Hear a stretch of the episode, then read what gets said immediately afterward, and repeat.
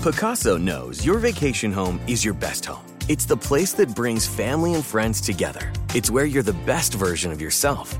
Pacaso makes it easy to co own a luxury vacation home in amazing locations. Listings start at 200K for one eighth ownership. Pacaso does all the work for you luxury furnishings, maintenance, billing, scheduling, and more. And you can resell on Pacaso's marketplace anytime, historically for a 10% gain. Visit Pacaso to see thousands of listings. That's PACASO.com. Awards Watch says Liam Neeson is at his best. Don't miss In the Land of Saints and Sinners.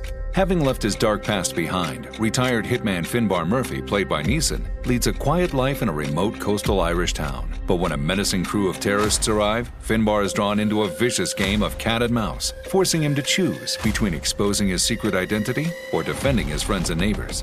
In the Land of Saints and Sinners from Samuel Goldwyn Films and Sony Pictures Home Entertainment. Watch it now on digital. Rated R. Getting ready to take on spring? Make your first move with the reliable performance and power of STIHL battery tools. From hedge trimmers and mowers to string trimmers and more, right now you can save $50 on select battery tool sets. Real STIHL.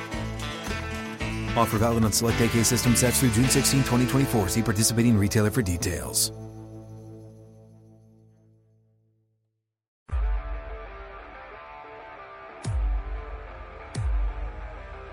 Sexton goes down the left alley, switch to hands, he scores. He went up with the left hand, switch to the right. Sexton now is 8 of 12, he has 18 points. Izquierda, bonito el pase de Love para Garland. Con tiempo hasta para un café y la pone tres. Sí, señor, el novato Darius Garland. Free to shoot, he'll spin, he'll fade away, he'll fire from the baseline and score. Kevin Love now is 10 of 12 in this opening quarter. He has 28 first quarter points. 4 contra 1 para los Cavs. A la izquierda para Porter Jr.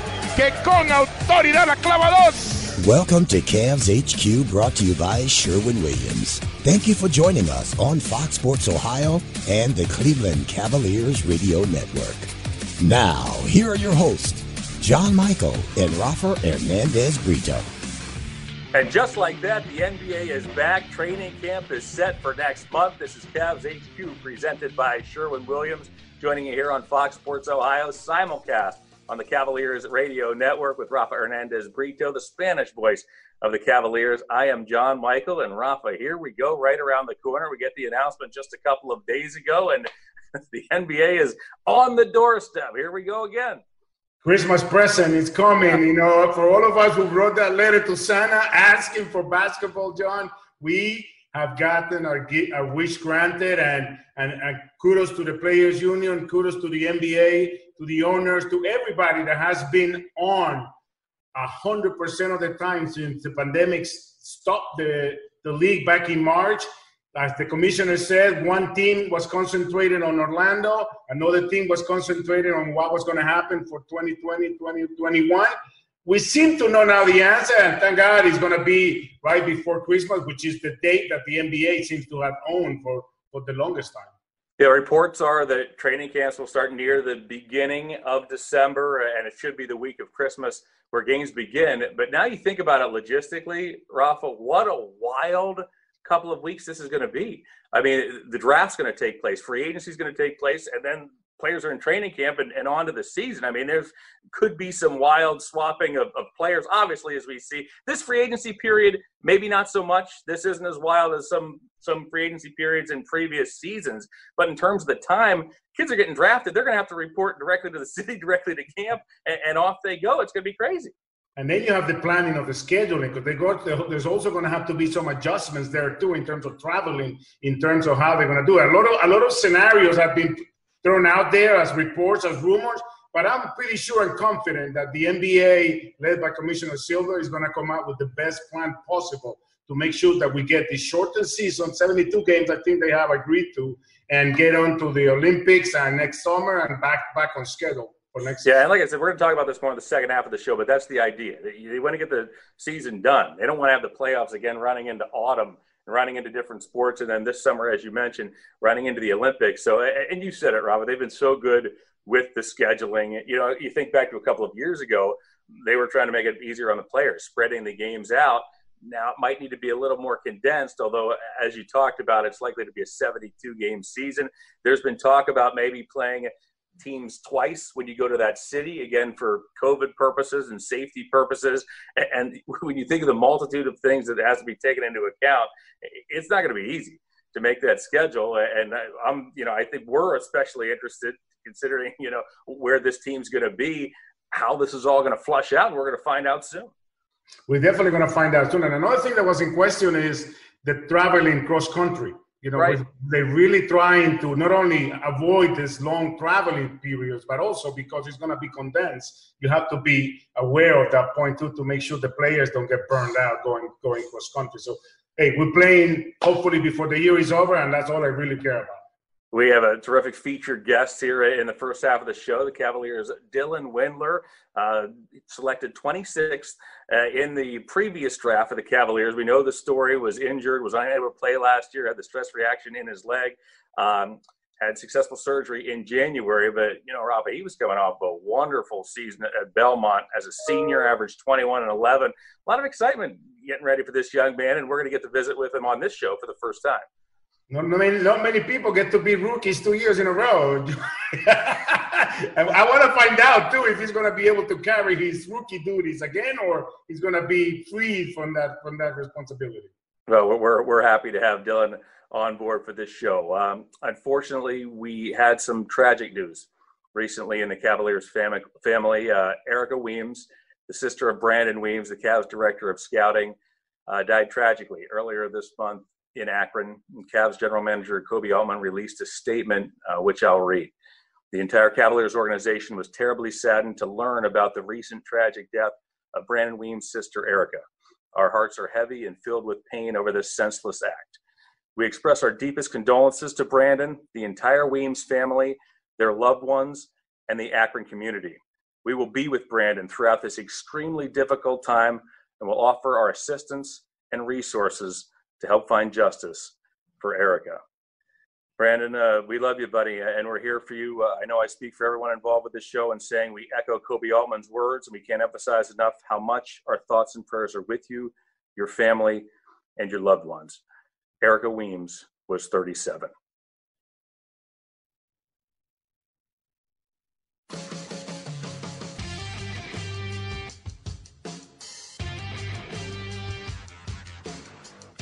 John and Rafa, welcoming you back to Cavs HQ. We have a terrific guest here in the first half of the show.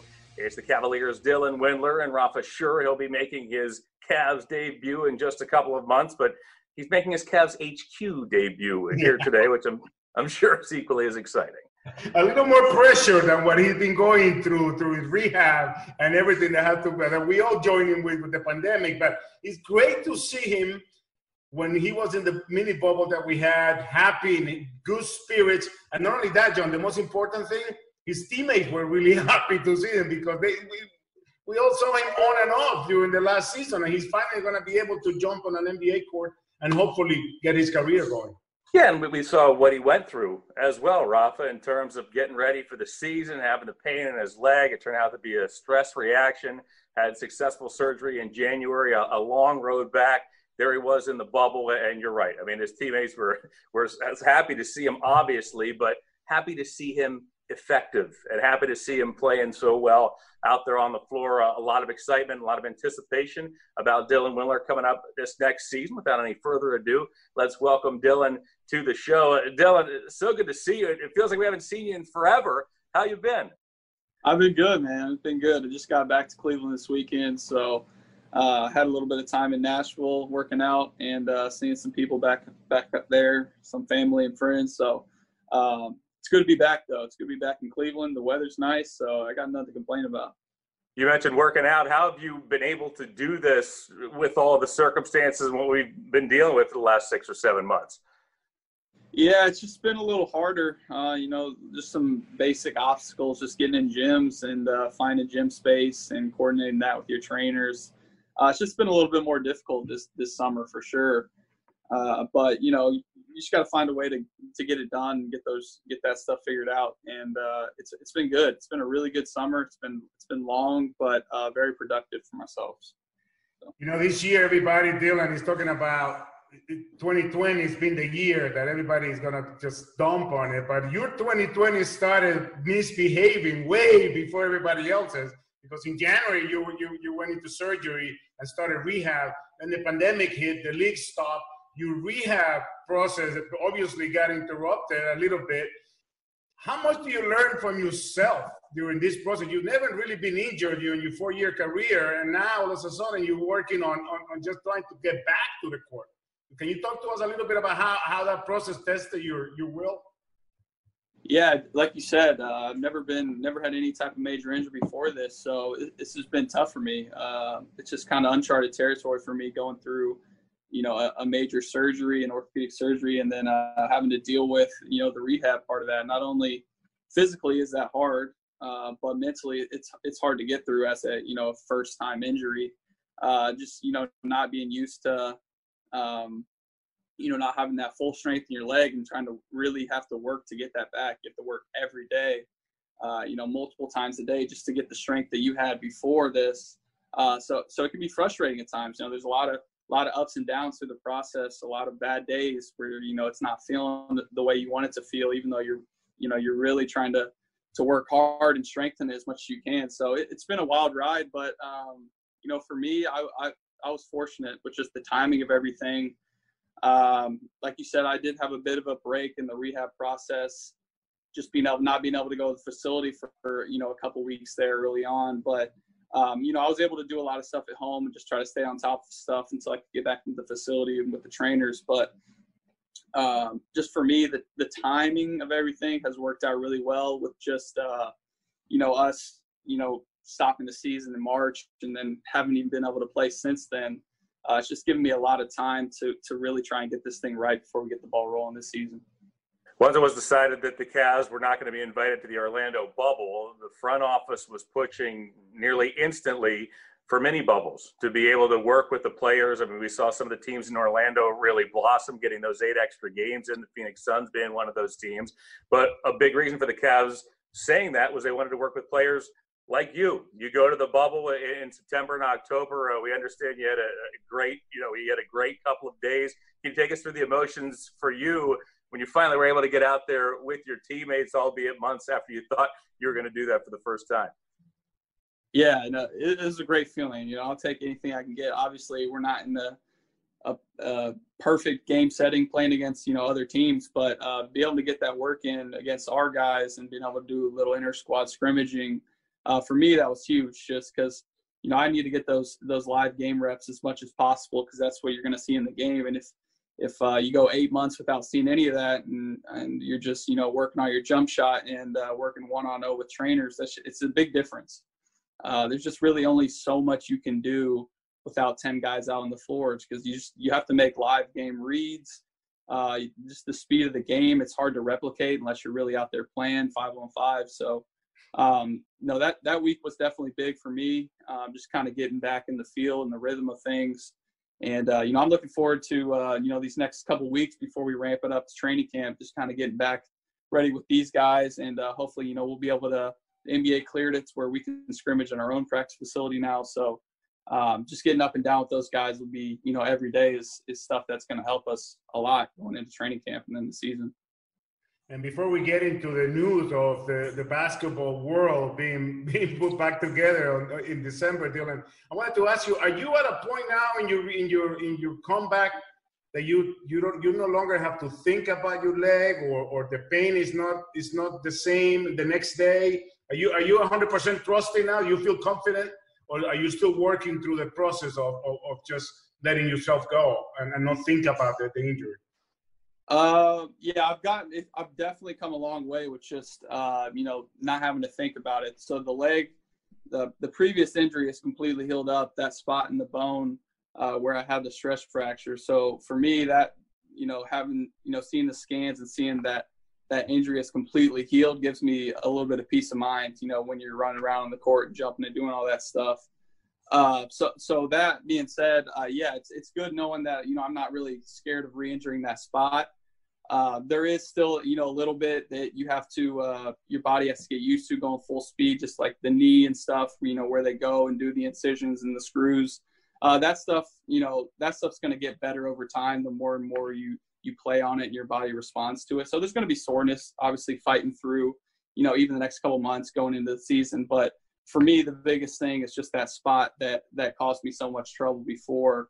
Um, that spot really being healed up and uh, ready to go, and I, I think it is. So that gives me a lot of peace of mind.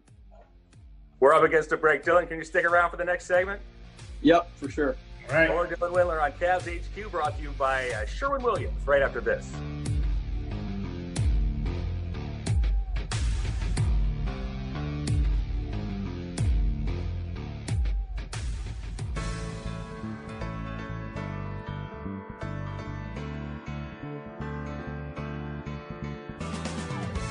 Welcome back to Cavs HQ, where the Cavs have a new official wine. It is Knocking Point. We have a new official segment. It's called Uncork, we get to know our guests a little bit better. This week's guest is Dylan Windler. Great to continue to visit with Dylan. Speaking of uncorking, Dylan, and cause for celebration, I understand your family a couple of weeks ago had cause for celebration at Rocket Mortgage Fieldhouse. Yeah, yeah, we uh, it was a very special night for me and uh, my entire family. Uh, was able to get engaged to my girlfriend of over four or five years. So it was a very special night. Uh, I just want to thank everybody that was over at the field house that helped me put that together and uh, just make it extremely special for her. But yeah, we had uh, had the whole family in town that got to witness it. Uh, so it was, it was definitely a very special day and night. You know, at, at, first we were kind of like, oh my God, my wife was, would have killed me if I had proposed to her at the arena. But then we found out your fiance Lauren played basketball and both your yeah. families were, were here. So, you know, it, it makes sense. So the question everybody wants to know is who is the better shooter at the new Windler Rao family? Huh? She, she's uh she's pretty underrated. She's she's very sneaky. Uh, sometimes we go out there and play pig or something. She might you know catch me lacking. And she's uh she's pretty talented herself. Yeah she played she played college ball so she knows how to play. How do you how do you get everybody to come to the field house and not not be suspicious about what, what was going on? Yeah it, it was tough. It took a lot of planning. Uh, i had to make sure everybody got here uh, timely and into the arena without her knowing. And uh, you know she's she's quite the detective. So that was that was pretty tough for me but i was able to get it done uh did you see that wise, politically correct answer by Dylan? Remember, we asked David Nwaba, whose sister is a world class heptathlete, like what what event she beat you at? And Dylan, David Nwaba seriously looked right in the camera and said, none. he didn't think it was funny. was wasn't gracious about it. He said, no, I'd, I'd beat her at all. I beat her at all seven events. Hey, so listen, during the Cavs bubble, you had some on court work, but you had some off court work as well, right? You got to do a number of different things. I understand you went to Top Golf. Now, I mean, your golf prowess is well known and documented. My question is this which of your teammates needed the most help? Whew. Yeah, we've been to Top Golf a couple times now, and uh, I, tough yeah. question. That there, many? Yeah, there, there's a lot of guys that could use some help. Just just some general swing knowledge and some tips. Uh, yeah, KP could definitely use some help. KP.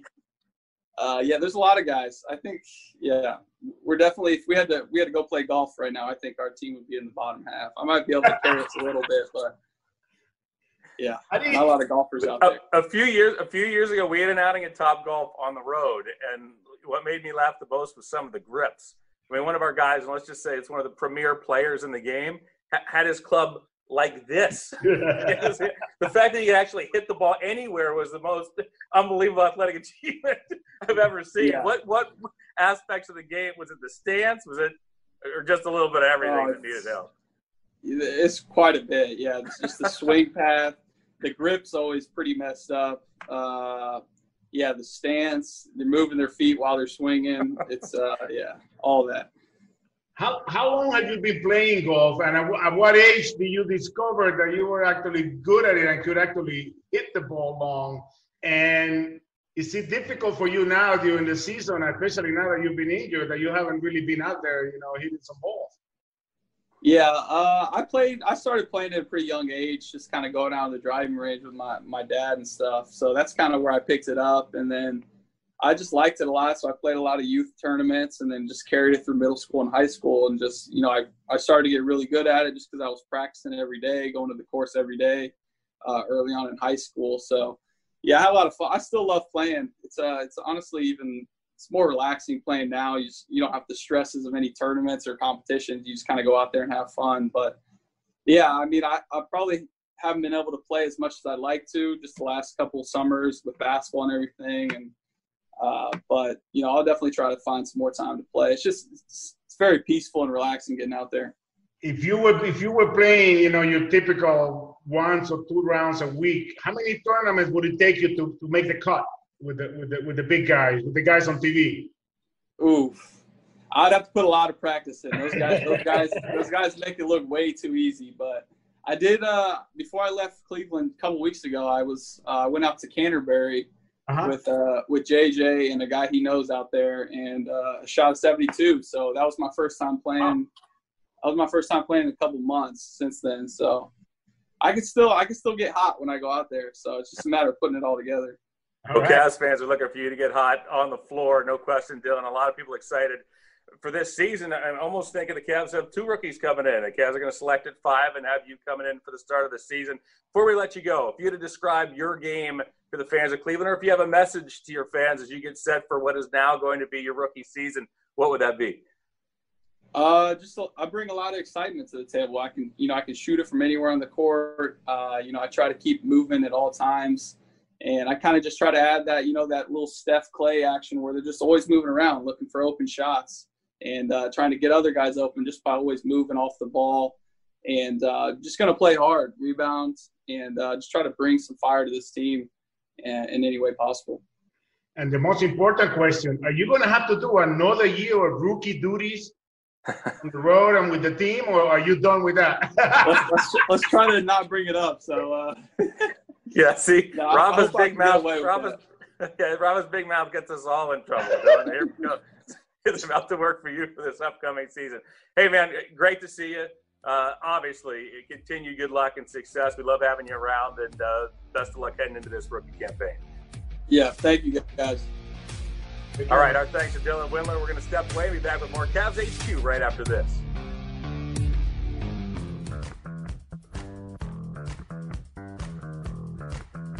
We welcome you back to Cavs HQ. As always, the Cavs work in the community has been a hallmark of the organization and always looking for ways to impact that community. Cavs head coach JB Bickerstaff and his wife Nikki recently provided new iPads and one year of free internet service to 10 Cleveland area high school seniors.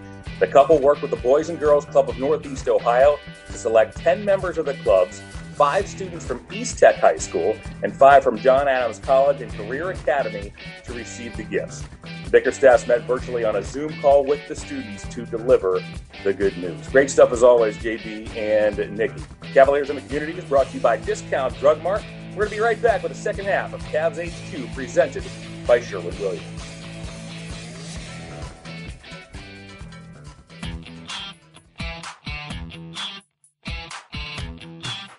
John and Rafa back with you on Cavs HQ, presented by Sherwin Williams. So, Rafa, big news recently the agreement between the players and the owners to start the season the week of Christmas. Right around the corner is camp starting December 1st. I, I don't know about you, but when this was going on, when we were in those summer months, my thought was we were the earliest we would start would be in January, MLK Day, and more likely in February or March. Were you caught by surprise? I certainly was. I was caught by surprise just because of the fact that you just mentioned that it had taken a little longer than we thought it was. And even the commissioner has said that the December 22 start was in danger because of the delays and the agreement that had to be agreed to. You know, but I think at the end of the day, even though when this whole thing stopped in March, the NBA was able to put basketball aside and worry about the health and the well-being of the players, the fans, and the community. But nowadays, nowadays, you know, everything has to go back. And at the end of the day, we all know we work in a business, John. And in order for the NBA to get back to a normal schedule of October to June, they needed to hurry up. They needed to look at this financially. And I think at the end of the day, they all agree that December 22nd was is what made sense for everybody. There are prices to pay. Because for all those that wanted the, the champion crown last year, this is one of the prices. that you somebody had to take a, a, hit somewhere, and this is one of them. Just starting with a 71 days of off season. Yeah, you know, and, and when I say I was surprised, once the commissioner threw that out there and said, "Hey, if you don't start by the week of Christmas, I mean, in one month, the revenue loss will be somewhere between 500 million and 1 billion, which was staggering to me, Rafa. You know, you think about added, to, added to the to, right, right. It's a staggering number. So the two competing interests were this. Well, there are players out there saying, "No, wait a second. The, the finals just finished in October." You know, a lot of the, the teams that had the deep playoff runs are saying, you know, our bodies need more time, and that's a legit concern, Rafa. I mean, you know, a player's biggest, you know, what do they have to rely on? That body. And if, if, it's not there, they're not playing basketball. So to me, certainly a legitimate concern. On the other side, you know, when you think about how salaries will decrease eventually, that money doesn't come in. It might not hurt players this season, but in future seasons, when that cap will drop and potentially drop precipitously, if you're going to lose one month or potentially multiple months, that's a huge, huge deal for players signing new contracts. So I think at the end of the day, everybody said, yeah, we, we, we hate the fact that we have to come back this quickly, but that's a huge concern. The money, and don't forget, too, television, Rafa, right? I mean, we saw what happened this year with the playoffs running into April, or excuse me, to August and September and October. It's competing with all the other sports. I mean, football had come back, baseball playoffs. Look at LA alone.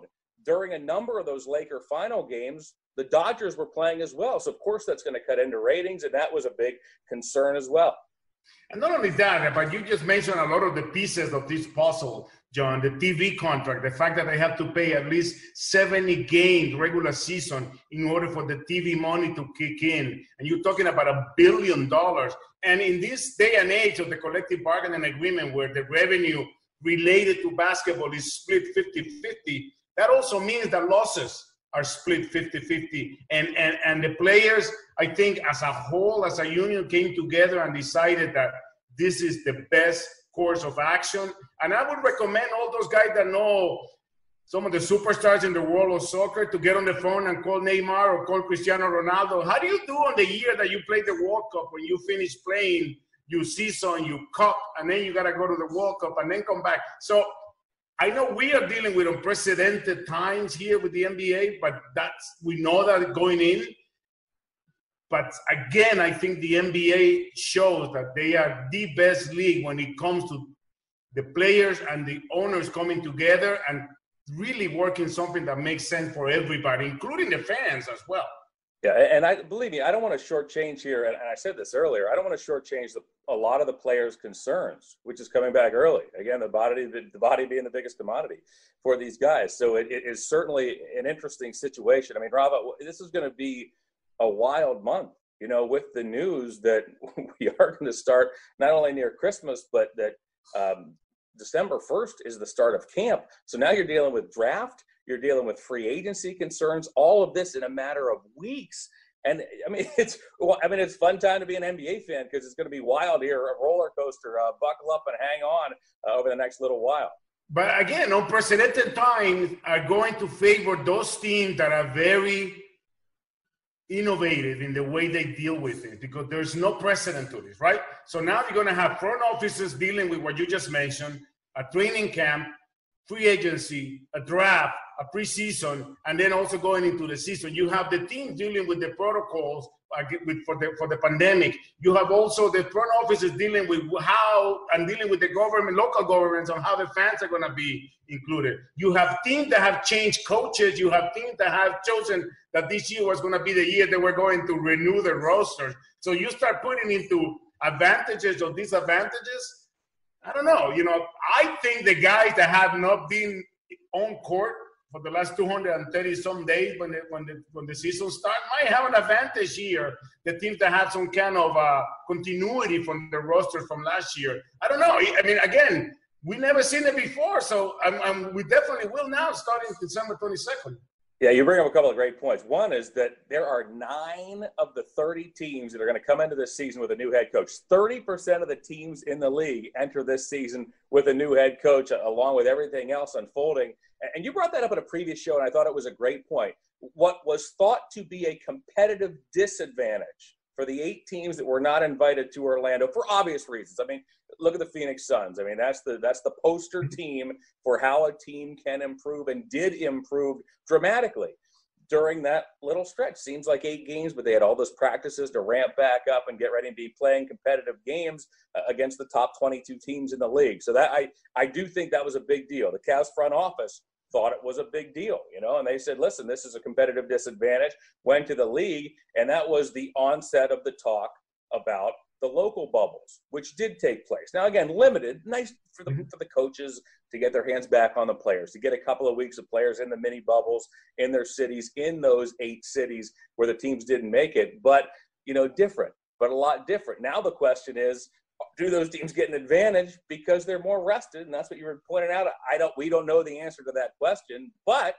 I mean, if some of the playoff teams are going to be resting players at the start of the season, limiting minutes at the start of the season, I don't see how it can't be a competitive advantage for teams that have been ready to roll since the middle of March when the NBA suspended operations. And, and and some teams are in different situations, John. I mean, the, the, the teams that were in the bottom of the of the standings, most of them are going to be continue the rebuilding process, right?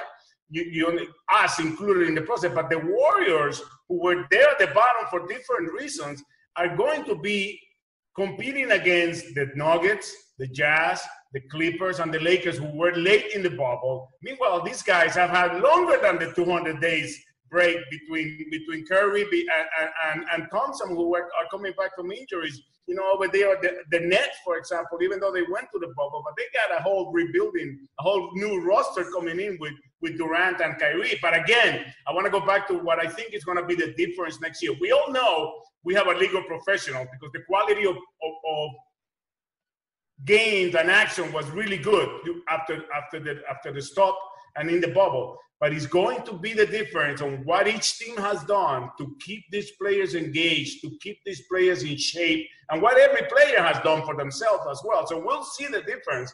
You know, obviously, it's that there's still changes on the traveling and, and, and everything else, but December 22nd is coming really quick, John, and everybody going to be ready.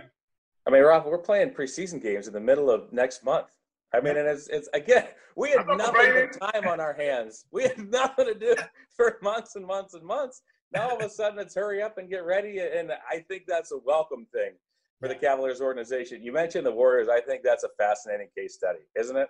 I mean, they finished 30th out of 30 teams last season, yet Vegas has them again as one of the favorites coming into this year. Right. They have the asset of that number two pick in the draft. So we're going to find out what's you know happening with that team as we move forward. Rob, you know, we when we had the happy hour Cavs HQs, all right, talking to different players, talking to Coach Bickerstaff throughout the summer, that was one of the big questions. You know, how are you keeping in touch with the players? How are you making sure that they're doing constructive things? I mean, when they're in a situation where it's difficult to do constructive things considering the circumstances. And, and they talked over and over about the continuous Zoom calls, about staying in touch, about getting them all the equipment that they need. And the Cavs really have been on top of this from the get go, as have a lot of different clubs. But I, I agree with you. That was essential in terms of getting them ready for the mini bubble first and now continuing that on as we head toward December 1st. It'd be interesting. I can't wait to see it, John. It'd be interesting to see how you know that little bubble that we had works out turns out to, to what the result will be coming in. You know we are really bringing in the same team as last year with the exception of, of a couple of players. And and, and we're gonna see now i'm sure jb bickerstaff can't wait to get get his guys back at cleveland clinic courts and get going. But just before we go some of the things that have to be changed. Every two game regular season. Training camp opens december 1st regular season to start December 22nd. It will end around May 16, and the NBA finals have to end on July 22nd because we haven't mentioned the Olympics have to be played as well in Tokyo this year that were not played last year, and that's very important for the sport and for some of our some of international players. So a lot of stuff had to happen before before the end of the of, of next summer. Yeah, and I think really most importantly to the league, you don't want to run into those ratings problems again. You know, that's a, I mean, obviously sports fans love the Olympics. That's what they're watching. You don't want to have those problems again. But that's an excellent point, Robert. The season gets shortened from 82 to 72 games. We're going to have a handful of preseason games before we get going. But uh, here it is. We're right on the cusp. So uh, some good stuff straight ahead. Speaking of straight ahead, uh, it took some tremendous medical work to allow the Orlando bubble to even take place, to even fathom the Orlando bubble. We all know the results. Not a single positive test the entire time in the Orlando bubble. Kudos to the players and the staff, everybody for taking responsibility. Also, kudos to the league for all the administrative matters that had to be taken care of and the medical matters as well. We are lucky in our next segment to be joined by Dr. Rick Figler of Cleveland Clinic, and he's been so instrumental with the Cavaliers over a number of years, but maybe you know more so over the last handful of months. He's been on the front line fighting COVID. We'll talk to Dr. Figler right after this on Cavs HQ, presented by Sherwin Williams.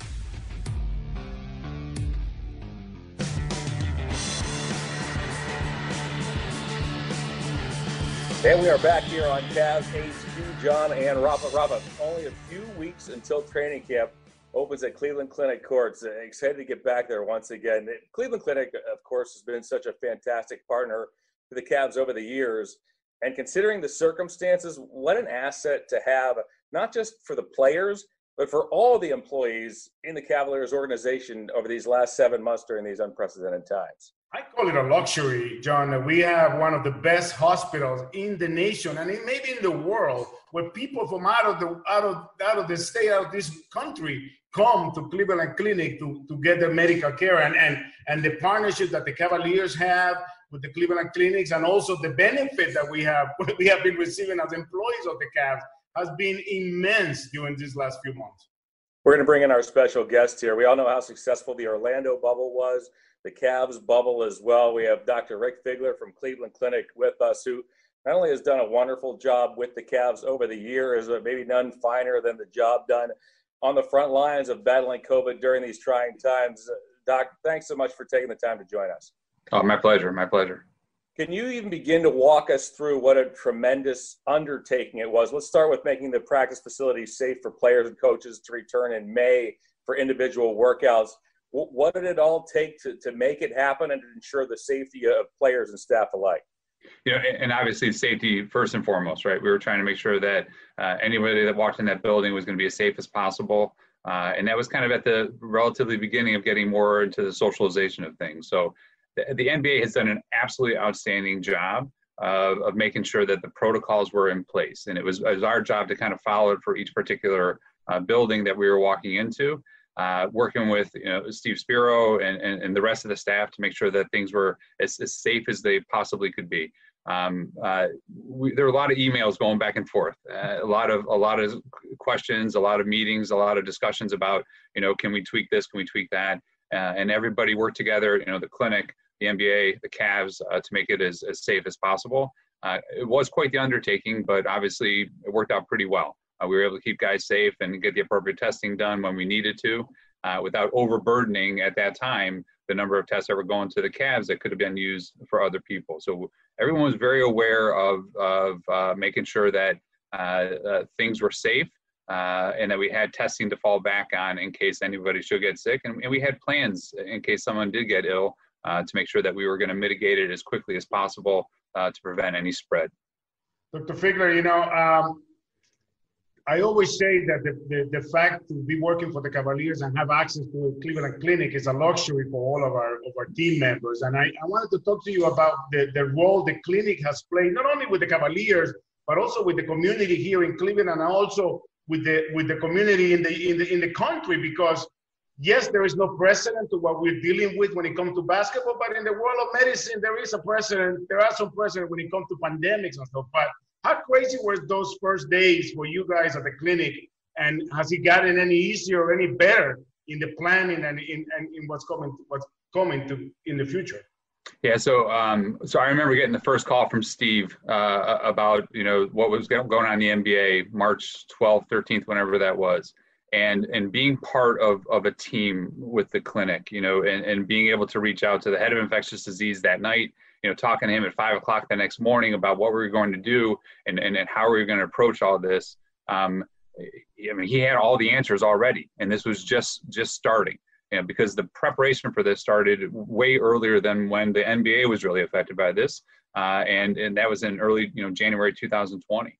Um, and, and, and, and we're, we're a part of all that stuff, right? But, but he, the, the, the leadership of, of the clinic, you know, from Dr. Mihaljevic, Dr. Rubin to Dr. Gordon, and Dr. Wyllie, all of them putting all of this together and the leaders meeting on a regular basis, uh, you know, shifting what they needed to as the pandemic described and, and, and really the pandemic was making the decisions for us more so than anything else. You know, to put up Hope Hospital, you know, thousand bed hospital that fortunately wasn't used, but we were ready for that pandemic, you know, to, to hit us pretty hard. Uh, and, and, they've been prepared along every step of the way to, uh, to making sure that, you know, the community has been safe, but also making sure that our caregivers are, are kept safe too, coming back into the work environment, you know, from screening to the mask mandates, the visitation uh, issue, the, the visitation restrictions that they put on folks. Um, all that stuff has been to make sure that it's a safe environment to come in here. I will tell you that I feel much more safe coming to work on a daily basis than I do going to the grocery store. Uh, so they, they've really make sure made sure that this is a great environment for us to continue to work in, and it, has been safe. Um, the the leadership that the clinic has had to to to allow different companies, you know, you've seen their affiliation with United, uh, you know, going out to uh, to the White House. Uh, Dr. Mihaljevic was out of the White House making sure that uh, we were at the table discussing this with the leaders of the country. Um, and it's really it's it's humbling to be part of such an outstanding organization. But but you're right. You know the, the clinic has really paved the way for some of the safety aspects moving forward for the pandemic, and and this is going to change. And, you know as we're seeing right now with the number of viruses, a number of cases going up, it's going to have to change again. But but we're prepared. Uh, the clinic can easily uh, have uh, 600 more beds if we needed to, so we could we could take that onslaught. Uh, we have the, the, the largest number of intensive care unit beds in the state of Ohio, but we could add more if we needed to as well. So, and, and that's leadership, that's teamwork, that's making sure that everybody is there because it's not just opening up the beds; it's having the personnel to make sure that the, those those patients are taken care of as well you know, Rick, it's interesting. We've been kidding throughout the show that for about six or seven months, from a basketball perspective, kind of been sitting around. All of a sudden, a couple of days ago, we hear, all right, camps are going to start December 1st, and the season's going to start the week of Christmas, which is great news for basketball fans from a medical perspective now. Okay, we're going from the Orlando bubble, where you mentioned the tremendous, you know, wildly successful bubble that they had down there in terms of the, the medicals and zero positive tests now the protocols are different and there's still some details obviously a lot of details be worked out to get this going. How do you expect things to be different as we head into the regular season? So you know obviously as you mentioned you know the bubble great great great planning for that. And and and you know and I'm, I'm actually I'm, I'm really honored to be part of the the sports scientific committee. And we had meetings leading up there. We would meet about you know three four times a year. We were meeting every week sometimes twice a week to go through all the different articles that were coming out about covid. Um, the, the leadership at the NBA really made a great plan for down in Orlando. That's a lot of that's going to be able to be transmitted towards what we're going to be doing throughout the course of the season because they learned a lot. They learned a lot about testing. They learned a lot about the advancement of testing as time has gone on, and they have kept their their eye on the scientific literature uh, with the leaders like you know Cleveland Clinic um, and, and, you know the and all the different labs and all the different companies that they have affiliations with to make sure that um, all the latest technology is going to be there for the NBA. Um, it's going to be meetings. You know, they we were I was on a conference call just last night uh, to to go through some of the the different protocols that are going to be in place uh, moving forward with uh, uh, with getting back into this this not really bubble, but this this new normal that we're going to be anticipated for. Um, it's going to be walkthroughs, making sure that we have uh, the appropriate um, uh, safeguards at every every every point. Um, they're going to dictate a lot, the NBA will, as to what we can do appropriately to make sure that things are safe. Uh, but there will be leeway across every every arena, every practice facility uh, to make sure that every step along the way we have protocols in place that are going to again keep people as safe as possible uh, using the, uh, the the fundamentals that we know work. Right, washing your hands, wearing a mask, uh, keeping your distance, uh, and, and if we do those things uh, appropriately, not just within the building, because outside the building as well, we have to make sure that everyone is, is, is honoring those so we can keep our team within the building safe as well. Dr. Rick Figler, phenomenal stuff as always. Uh, you know, on, on, behalf of the Cavaliers family, thank you to the clinic. Thank you personally for everything you've done. Uh, fantastic stuff over the last couple of months. thanks for joining us. And uh, once again, keep up the terrific work. Uh, my pleasure. My pleasure. Thanks a ton, Rick. More Cavs HQ presented by Sherwin Williams right after this.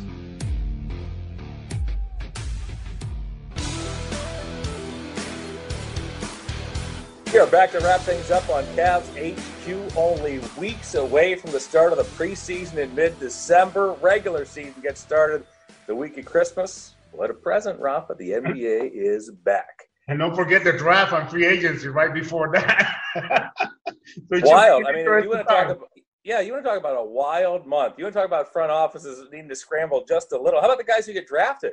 I mean, you used to have a couple of months after you get drafted to get, you know, accustomed to your new team or you're playing for. I mean, they're coming right into camp just, just a week or two later. So it's it's going to be some fun stuff. Instead of instead of suit, they're going to have to come on with their uniform, but they might have to jump on the court right after they get picked.